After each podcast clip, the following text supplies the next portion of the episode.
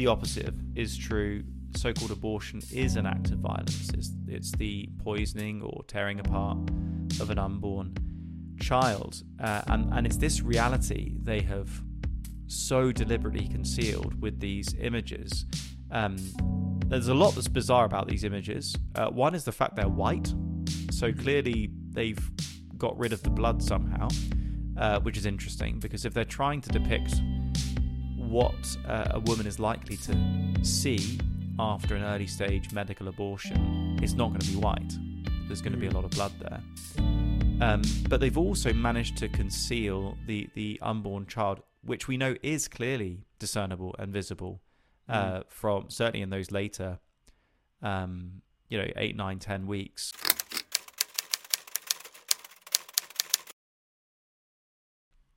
Hello and welcome back to this week's About Abortion uh, episode. I'm joined once again by Christian Hacking, and we're carrying on our discussion of lies in the public sphere and the censoring of truth when it comes to abortion. And the title of this week's episode is Cruikshank Returns The Guardian Whitewashes a Genocide. Now, maybe you're asking who's Cruikshank? We'll introduce him uh, in just a bit. But before we go any further, since Christian, we are talking about uh, The Guardian today, uh, which describes itself as fiercely independent, a bastion of the truth, um, you know, not, not owned by any sort of oligarch who controls its message.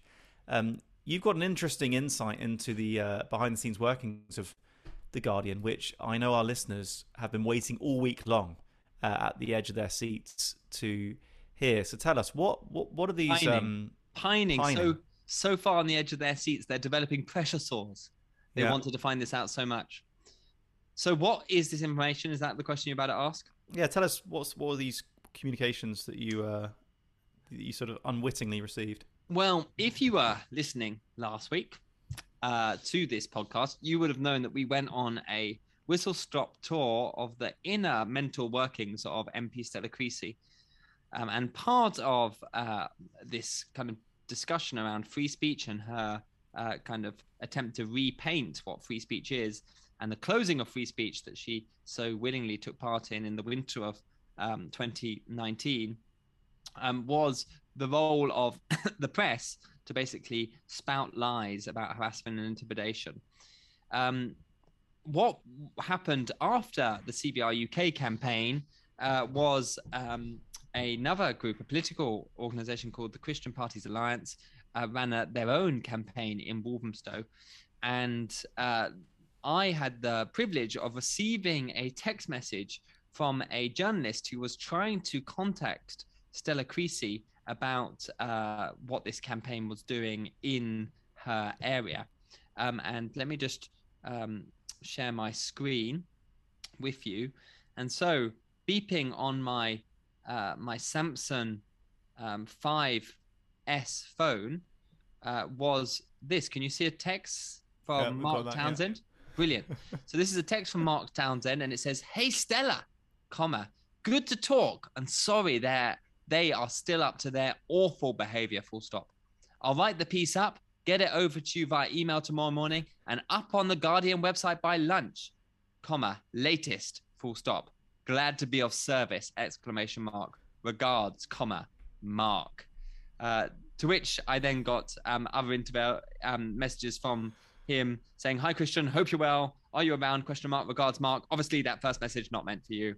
End of text thread.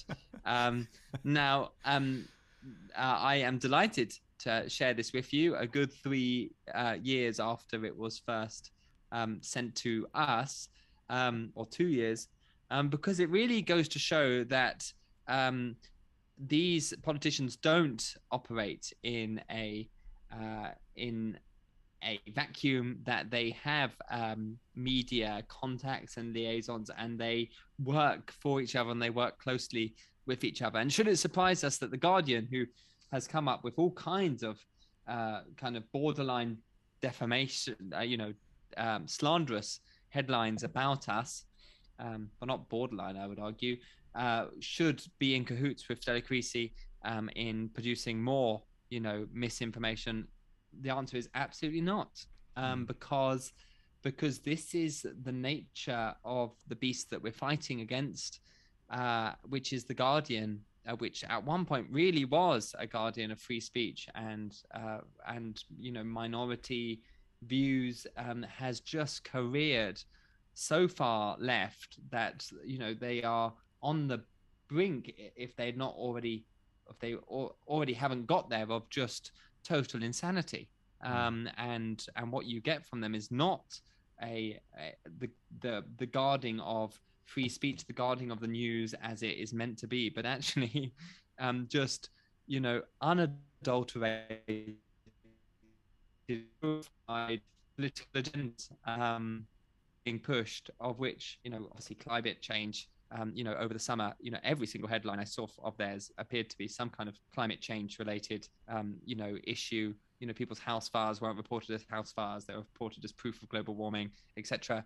Um, and and they've also um, got headlong behind uh, the pro-abortion agenda, um, of which we um, are exploring the latest manifestation of that in this stuff. It's also worth noting that the Guardian, because it is donor funded, um, and that's why you have to read the donor pledge kind of every article you read with them. Um, th- they are also susceptible to to lots of um, kind of paid international journalism. Um, so, so for example, when um, people were trying to um, stop DIY, sorry, abortion pill reversal with Dr. Dermot Kiernan or Kearney, they they basically um, open democracy were supplying that's george soros's um, kind of media wing were supplying information to journalists funding journalists who were then submitting it to the guardian. And, and the guardian articles at the time had a kind of little disclaimer saying you know this is funded by open open source open democracy etc um, i see less of those tags nowadays. So maybe they've maybe they're going more covert in in their funding streams but but basically they um, they, they've not only opened themselves up to kind of um, you know political manipulation from you know uh, global elites etc but but it seems like they've willingly endorsed a lot of it um, mm. and and basically taking their readership on an absolute um, fool's errand really uh, of which the article that we're going to be looking at today is, is a, a prime example mm. um, of this mm. Yeah, and, and, quite aside from the money trail and you know whether anything illegal or untoward is is happening at a kind of procedural level, uh, quite aside from that, I, I, want people to see and appreciate the significance of uh, the way in which the Guardian is effectively uh, the sort of the propaganda arm of the abortion lobby, which is incredibly powerful uh, in Parliament. Uh, as well as in for example, the Royal College of Obs and Gynae, uh, the British Medical Association. Now, uh, again, I'm not saying there's been. This is we're still talking mostly about soft totalitarianism here, rather than the hard. It's cultural Marxism rather than political. So we've seen a takeover of the academies. We're seeing a takeover of uh, the various institutions, um, largely Parliament, and certainly much of the mainstream media. And and I, I happen to think that one of the greatest problems with the UK church today, practically speaking, is we all too easily believe what the mainstream media says. Still, we, people still listen to the BBC, read the Guardian, in particular, uh, uncritically, uh, and quote and re, you know, repeat what's been said there as if it is fact, as if there is no agenda behind it. And the piece we're going to show you now uh, is a really clear example uh, proving uh, that the opposite is is true.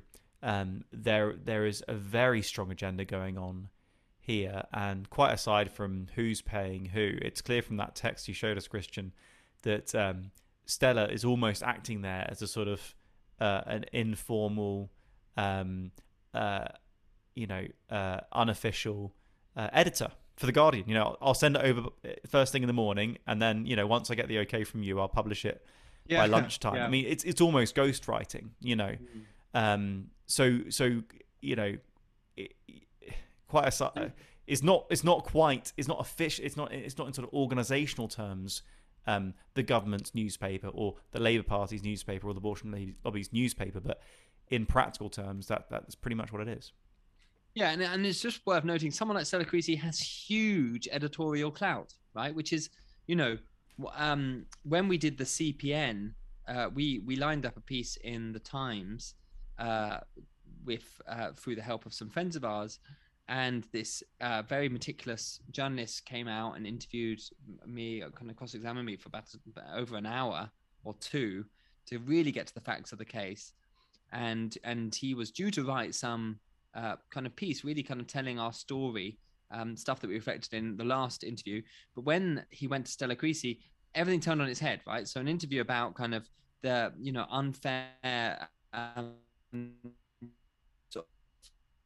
local council powers to silence opposition and silence political speech basically became a headline you know mp blasts you know anti-choice activists you know so mm. so she has huge political clout and when it came to you know uh, with the stop stella campaign we we were invited to go speak on the bbc or, or one of these other kind of mainstream uh, media outlets um, and I think Stella refused to be on a um, panel with us. You know, so she so she really has a very powerful right of veto, um, and is very respected within of you know these these circles again you know meaning that so many of our ideas can't be publicly challenged mm. um, and and so she keeps a real tight editorial mm. you know grip on mm. on lots of her content um, hmm. so that's a, another example of all of that yeah. um, um, anyway do you want me to share the article so, so right yeah so let me introduce this so so what we're going to show people now and actually showing might not work so well we'll we'll talk people through it and give a summary. But this is an article that came out what about a week or two ago. So again, uh,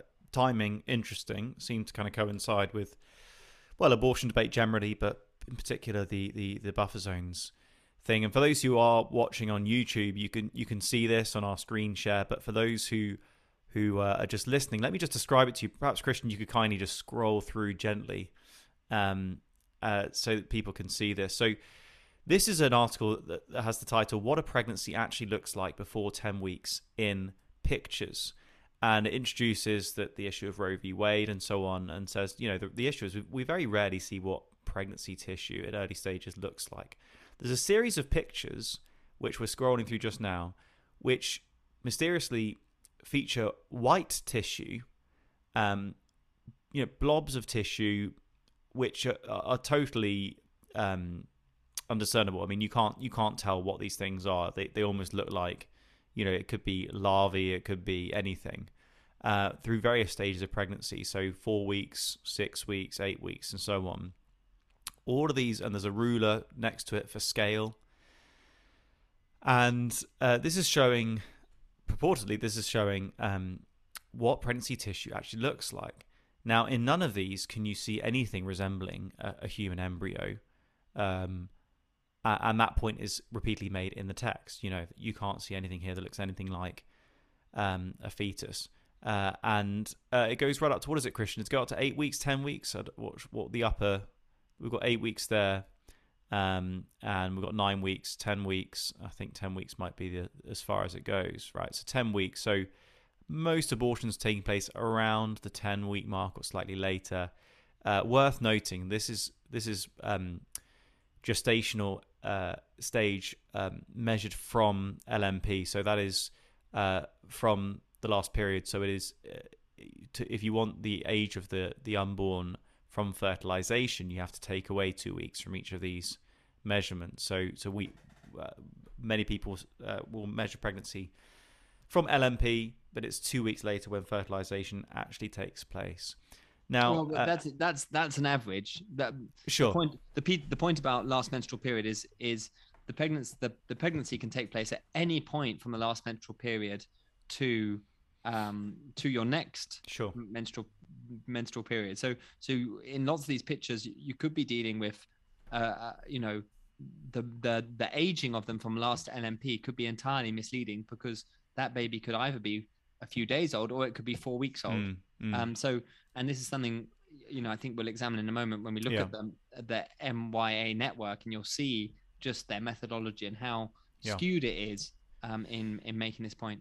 And that's why CBR UK and other organisations deliberately use um, from fertilisation dating because it's far more accurate because that's that's actually measuring from when that life has begun, whereas LMP is notoriously inaccurate because of um, well, the discrepancy of when fertilization may have taken place, as well as just irregularity of periods and so on. So, So um, that's why we always date from fertilization. But in either case, you know, whether uh, and and they don't hide that fact. You know, they they, they do uh, explain their dating system there.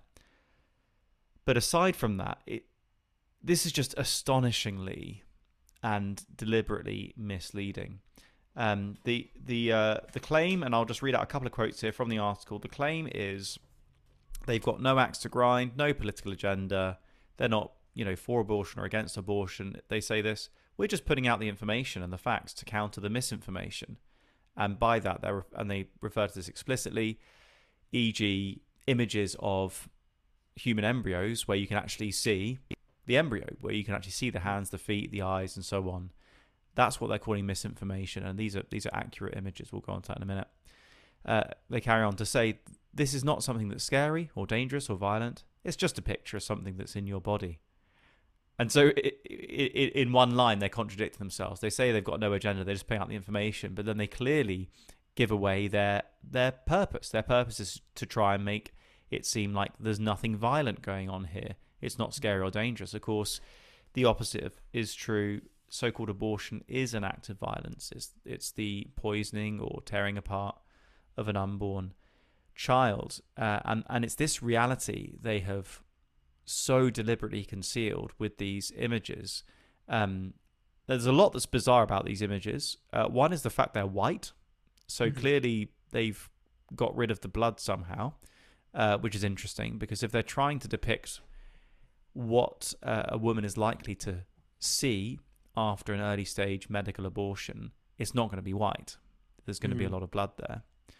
Um, but they've also managed to conceal the, the unborn child, which we know is clearly discernible and visible uh, mm. from certainly in those later, um, you know, eight, nine, ten weeks. Very clearly, still small, but very clearly um, a baby. So, Christian, can you explain what what's going on here? How have they what are these images? Are these totally made up? What have they done to to to kind of produce these? Well, um, the best way to answer that is is to go um, back to the article, right? And and you'll see um, early f- from the very the third paragraph in the article, these images supplied to us by the MYA network, and it's got a hyperlink here. So if I click on that hyperlink, mm-hmm. it goes through to the MYA um, website hmm. about the issue of tissue, and it has this lady with a video describing herself as a family doctor.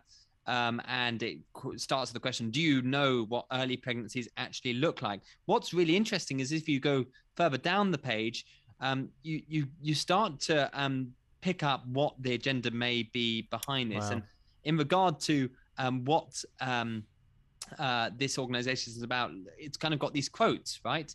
Um, it didn't look human like what you see in the apps. I felt a sense of ease, wrote um, one person. Sophia and Grandma. It wasn't. It wasn't what I expected at all. It was so small and seemed a lot less scary. We were comforted. It just looked like mucus. It was just a little thing, nothing that made us feel guilty. And finally, mm. religious conflict. Being able to look at what it actually is removed all the scariness and the guilt. Okay, so as far as this article is neutral, it is not. It, mm. This website is as charged as a Tesla on a front porch after a full night being hmm. plugged mm. into the socket. And this mm. is when it gets really remarkable, right? If you scroll down to the FAQs on the page, I'm going to read them if you can't get here.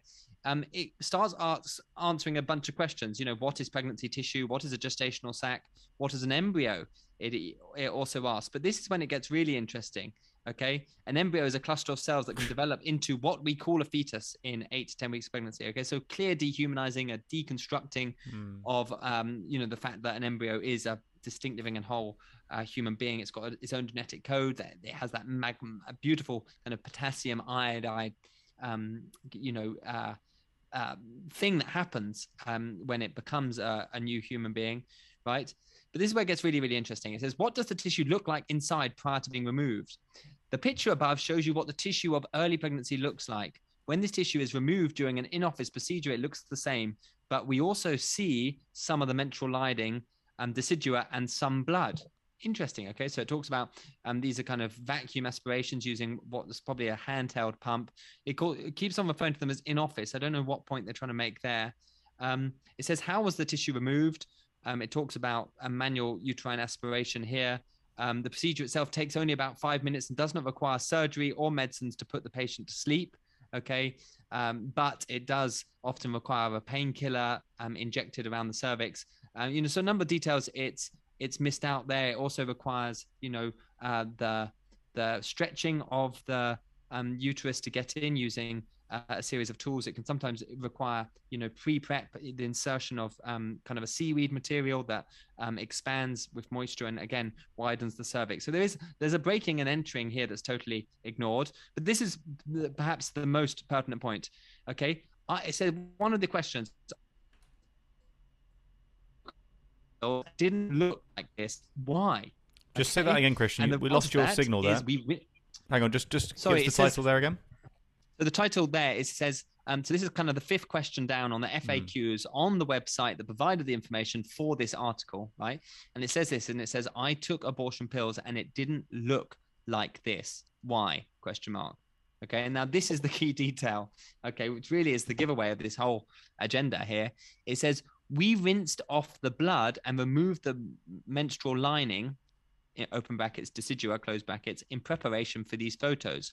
What you see here is the gestational sac alone, full stop. Okay. If you are taking abortion pills at home and having miscarriage, what you see will look different. Most people will experience a heavy period, which may include blood clots of varying size, so it can be difficult to see the pregnancy tissue unless you purposefully look for it. If you are over nine weeks pregnant and choose to look, you may see an early embryo. Okay, so it sounds, although they don't give all um, detail here, it sounds from their methodology like what they've done is they've literally washed away uh, the baby, any other blood clots that could have the baby inside, um, and then they have. Um, and then they've clearly presented it in a petri dish. So all you're really seeing is the gestational sac, and mm. any evidence of uh, an embryo or life, etc., is is either washed away or it's being uh, reduced and minimized by not using um, magnification. Mm. Um, and and this is what was one of the perhaps the the most interesting quote for me in the in the article um, was um, this quote further down the page. And and for those looking, you can see it. I'm going to read it out for those who are listening on the podcast. But basically, um, it says um, further down the page, it says uh, this image shows the decidua tissue to support the pregnancy and the gestational sac, which would eventually become the amniotic sac, which supports the fetus. So they've kind of made this distinction between the sac and the fetus. Okay, if we look closer under a microscope, would we see more human qualities? Question mark. Okay, to which uh, this doctor, Doctor Fleischmann says if you zoom in on anything, including sperm and an egg getting fertilized, it's just an incredible thing to watch but that's different from the everyday ways we see life. That perspective to me is the most relevant, but it is somehow absent from our consciousness. So again, it's like so you've got this okay let's let's show people images of gestational sacs that have been washed away potentially washing away the baby and when asked well what happens if you zoom in it's like well that's kind of irrelevant because that's not what you can see with the naked eye so you know how's that you know how's that how does that have any moral significance mm. right it's the it's the same argument to say well you know if i fire a missile you know i may not see the destruction it does you know 400 miles away mm. um, but you know um, what what matters is what i can see with my naked eye again yeah. it's like it's totally flawed mm. um, even from a human perspective introduce god's perspective and we know god is not made in our image we know god sees things very differently to how we see things. We know that you know um, he even sees the the very thought of um, adultery as an act of adultery, the act of murder as um, the act sorry the act of getting angry as an act of murder. So so certainly in God's book, you know the fact that we can't see it with our naked eye, I don't think takes away any mm. moral culpability here. So so again, so we've we've got layers upon layers of deception, distortion, mm. um, you know, and you know, and this stuff is being played out um, yeah. in in the public sphere. Because um, Dave, I mean, what was that story you told me about? Some didn't somebody actually reference this particular article? Yeah, I was going to come on to that actually. So we we were doing a, a display in Norwich um, just the other day, and someone had clearly just seen this article, and they were claiming that our pictures were fake uh, because she had seen what pregnancy actually looks like, and she's referencing this article. She said it looks nothing like what you're showing. Um, so it, it just shows the impact it has when a trusted newspaper, a mainstream media outlet, um, you know, rolls this stuff out, claiming here's here's the truth. Don't listen to the, to, to the people on the other side. So it, it's very impactful. Um, and clearly, just to pick up on, on the website, in case anyone wasn't able to see that, um, those who were able to see might have noticed one of the tabs at the top is called abortion normalized. So clearly, that is the agenda here. It's to make abortion not a big deal. So if if zooming in and showing what's really there makes it feel like a big deal, we won't do that. If leaving the blood in the picture makes it a big deal, let's not do that. And they say that again in the article. It says this showing this tissue in the way that they've kind of prepared it and doctored it. Showing this tissue can be a relief to patients. For those who choose to look at the tissue, you can literally feel the tension coming down. And they're like, "You're kidding? This is all that it was?"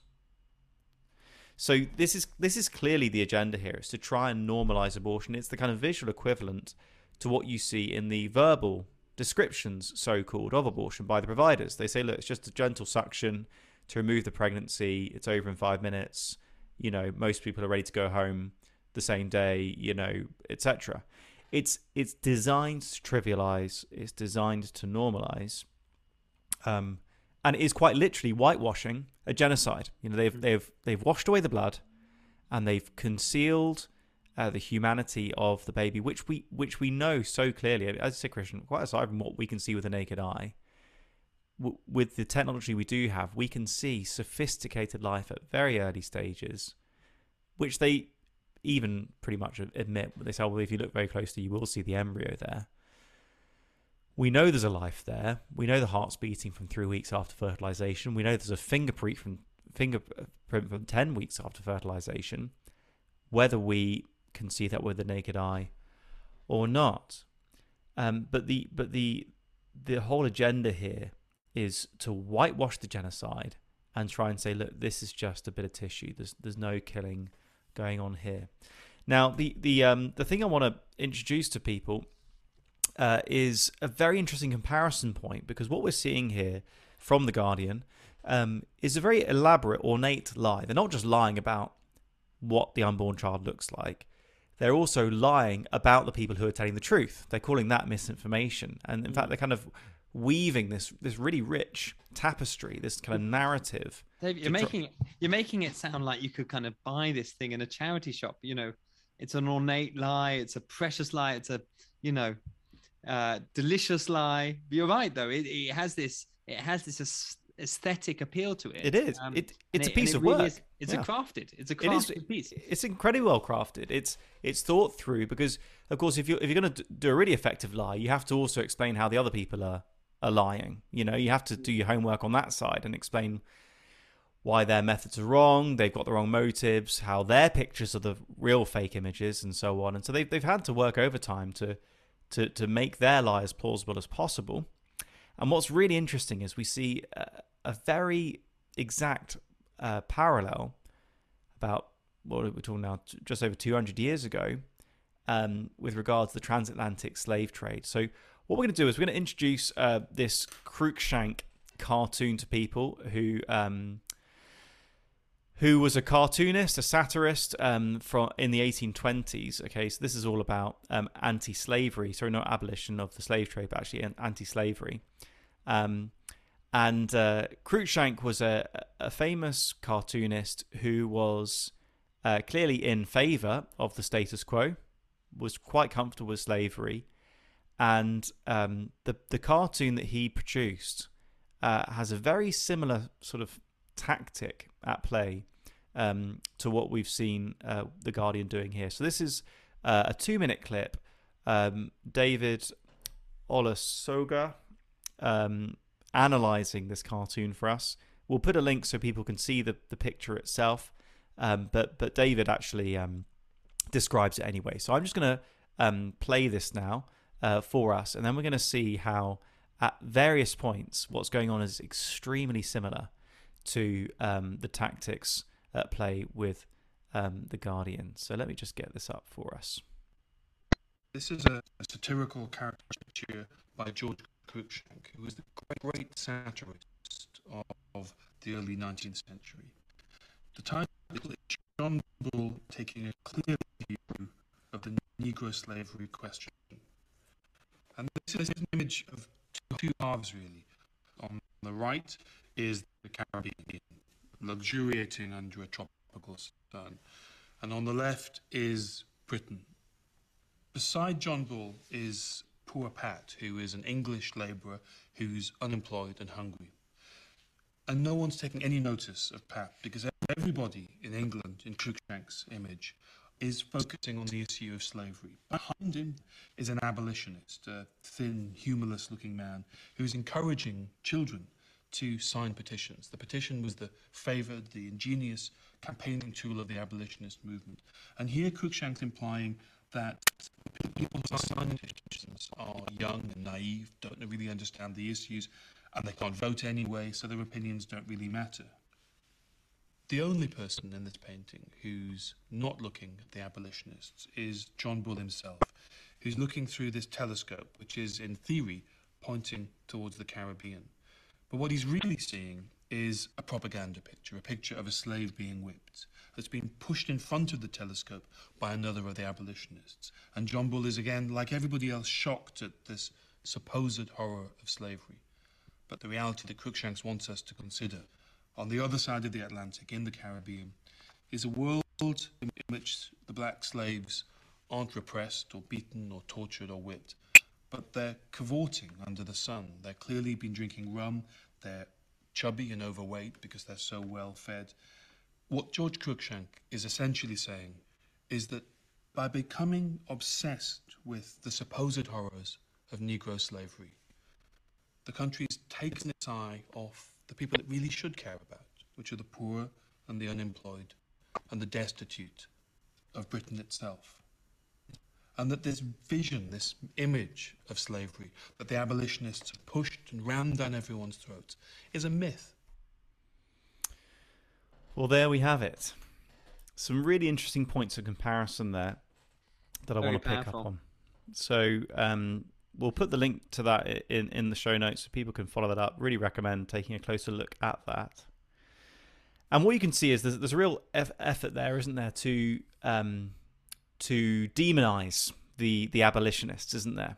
You know, to sort of point out their their sort of disingenuous tactics. You know, they they're targeting vulnerable, impressionable people, uh, trying to get kids to sign their um, their petitions, and uh, and of course that's that's really an ad hominem, isn't it? It's trying to it's trying to suggest these are dishonest um, people who who will use any means, even exploiting vulnerable children, to kind of advance their their cause, which of course is is just one other way of of diverting the attention away from the real injustice, which is in that case slavery, and saying, look, the real crooks here are the abolitionists who are, um, you know, using these untoward tactics. Uh, Christian, did you notice any other? Well, it's very interesting. I mean, it's very interesting the the kind of humorless, gaunt, you know, tool abolitionists, you know, trying to get the petition signed. You know, I can imagine um, you being drafted in that way within of a few years. Obviously, you look half that way already, so it wouldn't be too hard uh, for that to be done. Um, but yeah, huge ad, ad hominem attacks. Very interesting that you know um, this this sense of misleading the population, right? The- That you know the the the the the African people, the the Negroes as they were called at the time, they were fine. They're they're doing great. It's it's only these, you know, it's only these evangelicals who are trying to um, make us, you know, feel bad about what's happening to them. Um, you know, uh, I think that was very uh, clearly betrayed, and and cle- and clearly is exactly the same today. You know, we're we're you know, what did one of the quotes say on that website? It said, you know, oh, I looked at it, I didn't feel sad. It wasn't what I expected. You know, it's kind of that website is trying to get people to look across the shore at these white you know these white um sacs gestational sacs and say there's nothing to cry Yeah. about here. There's no harm being done. There's no damage being done. And Yeah. very interesting about the kids right? I spoke to um an academic a pro-abortion academic yesterday and i asked her because i wanted to get an accurate figure for the march for life that happened in on in september this year and i thought no better person to ask than a pro-abortion academic for the count because i know she stands there and she counts the people as they go past and I said, How many people were there? And she said, Well, it's hard to say because we don't count the kids. And I said, why don't you count the kids? And she said, because um, you know, we don't think the kids are fully consenting to be on the march. You know, so again, it's the same idea that that that clearly, um, although it wasn't stated emphatically by this person, it's kind of like, you know, you've got a bunch of wacko, obsessed Christians uh, on this pro-life issue, and they just bolster their numbers by dragging their kids along to these marches, and their kids don't even know uh, why they're there. Um, again, it's it's all the same stuff, just being mm-hmm. dressed in you know in Primark, whereas it used to be in 18th century clothing. Um, mm. And yeah, kind of yeah, and, and so it's very yeah. The, the parallels are are um, yeah very uh, similar, you know. Mm. And the um yeah, the, the charge that we're ignoring the the real problems of the day. You know, oh, what are you doing about foster care or the climate or you know are you vegetarian or whatever it might be it's trying to suggest that that you know this this whole you know baby genocide thing is just a total waste of time there are real problems we need to get on with and uh, again very similar distraction well what's tactic. what's what's very interesting about that particular point is um obviously unlike the slave trade which was happening in the caribbean and and was happening far away abortion is happening you know in our country um you know, in these 360 clinics in women's homes as of uh, March 2020.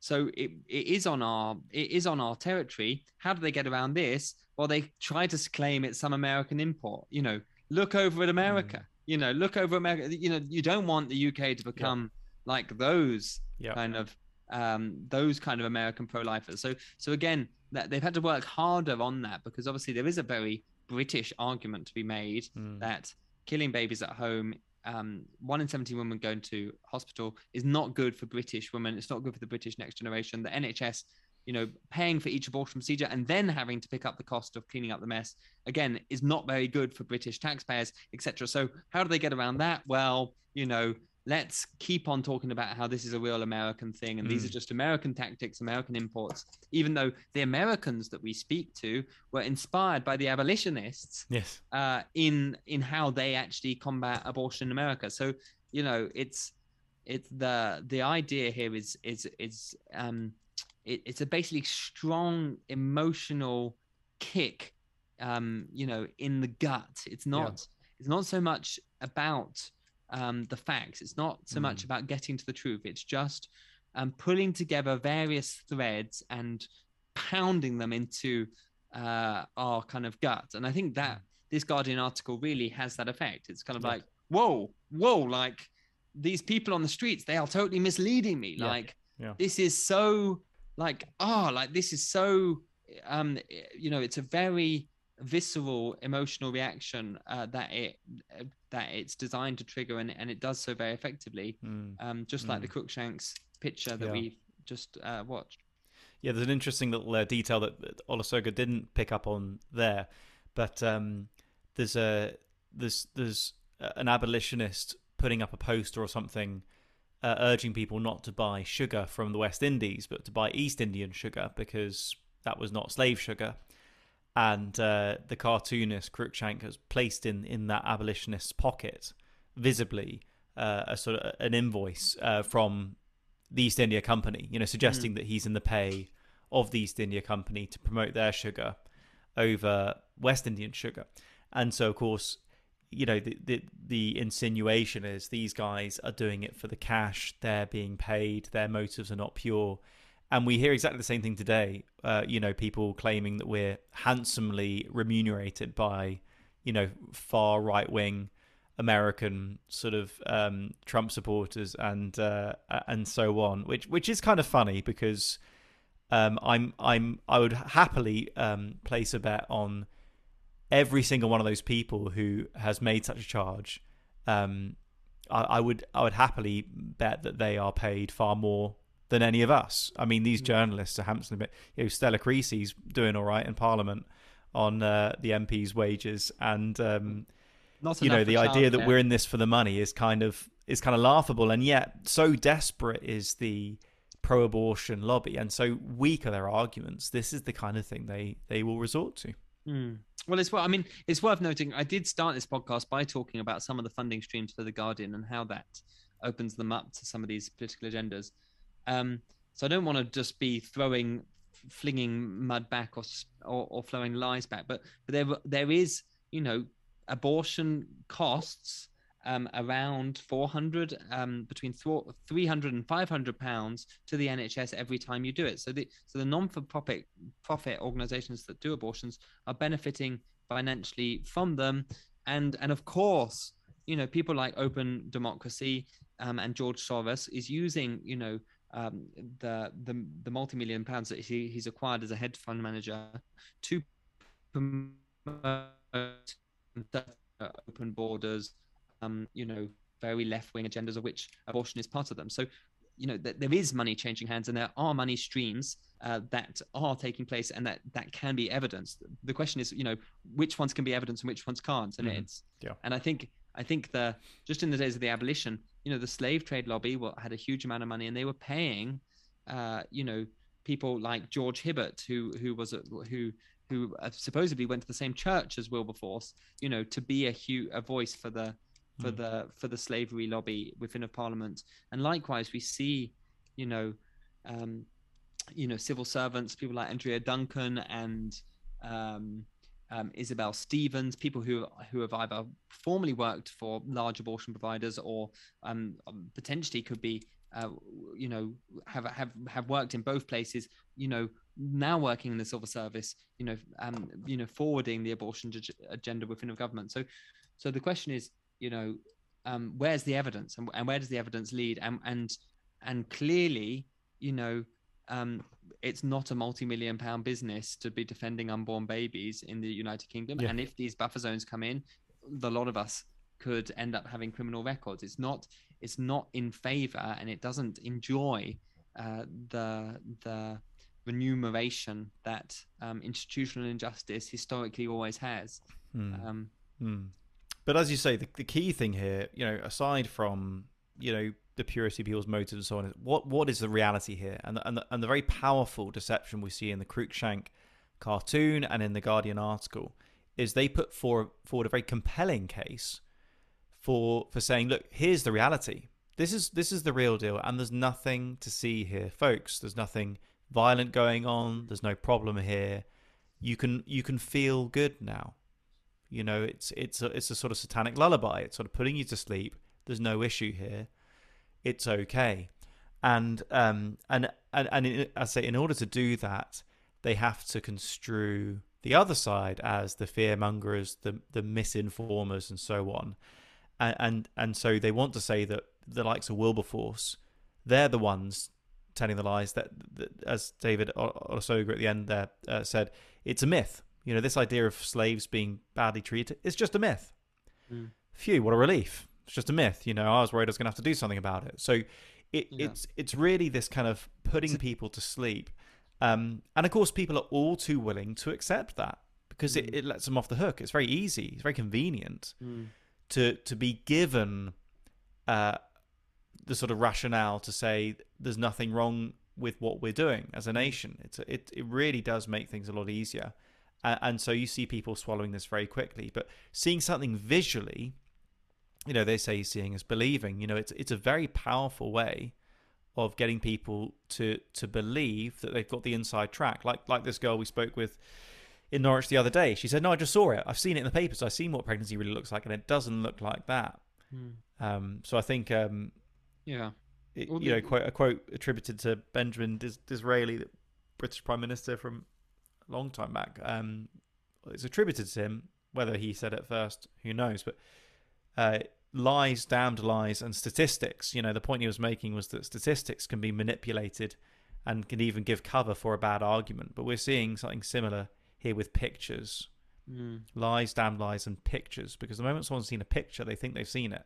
Mm. Now, they might have. It could be an accurate picture, or it could be a fiction, mm. like what Cruikshank did, did uh, with this sort of West Indian utopia with all these slaves living happily ever after. And uh, and so a, a, diligent propagandist, such as we see here, uh, represented by the Guardian, has to make out the other side to be the propagandists, and it's working. Um, on on I can't really show this to you very easily, but uh, one of our boards was was was vandalized um, uh, in Norwich uh, the other day, and um, I won't read everything that was said on it because it's probably not suitable for um, public airways. Um, but what they have put in front of our this is just our warning sign saying there is going to be uh, abortion related imagery up ahead. In fact, in this case, it was just living living um, human embryos, fetuses, but um, in front of where it says abortion related imagery ahead, it says fake, fake abortion imagery ahead. And then it also says scaremongering on the side. So this is exactly the same thing. You know, we, we are that guy sticking the placard in front of the um, of the telescope in Cruikshank's cartoon. You know, it, it, the insinuation is we're the fearmongers, we're the ones making up a problem where it isn't, we're exaggerating the problem. Uh, the reality is over the water there, and you can see they're doing absolutely fine. Can I wrap us up, Christian? Yeah, absolutely. Please do. Yeah, I mean, I, all I was going to say was, was yeah, it's um, images like this, the Cruikshank image, the Guardian article, um, it absolves the conscience Mm. and it protects the industry. Mm. That that's what they do. They absolve the conscience, they protect the industry. They they make Mm. people think, oh, I've got nothing to be concerned about here. Mm. and all the while the industry will carry on going and that's why you know effect, effective social reform strategy and effective anti-abortion strategy does the opposite it does affect the conscience and it hinders the industry Mm. and that's what we should be aiming for and and if more articles like this come out then we we can probably uh construe that we or or or um surmise that we we are actually having an influence because Yeah. people are having to put money behind correcting uh, Mm. what we're doing Mm. or, Mm. or, or or turning what we're doing into a myth so Yeah. Yeah. in, the in in one sense it is a kind of compliment Yeah, and and the stakes are getting higher, aren't they? Because injustice has to thrive uh, on on darkness, lies, deception, and of course, the more the injustice is exposed, the harder it is for the deception to to hold to hold fast. So, so the, what you're kind of seeing is the abortion lobby is resting on this ever growing sort of air cushion of deception, and it's getting bigger and bigger, and more and more complicated, and more and more precarious.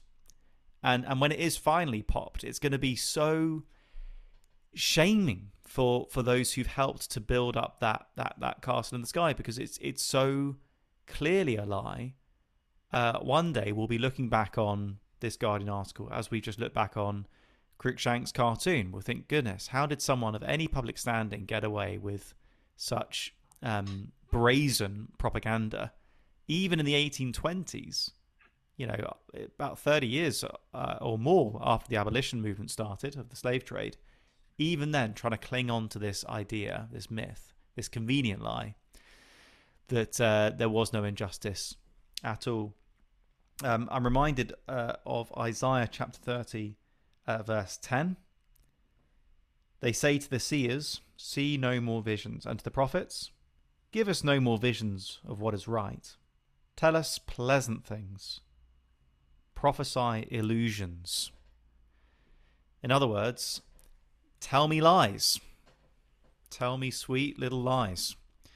As one of our modern day prophets, uh, Fleetwood Mac, has said. But this is it. We want to be lied to because the lies are easier than um, the truth.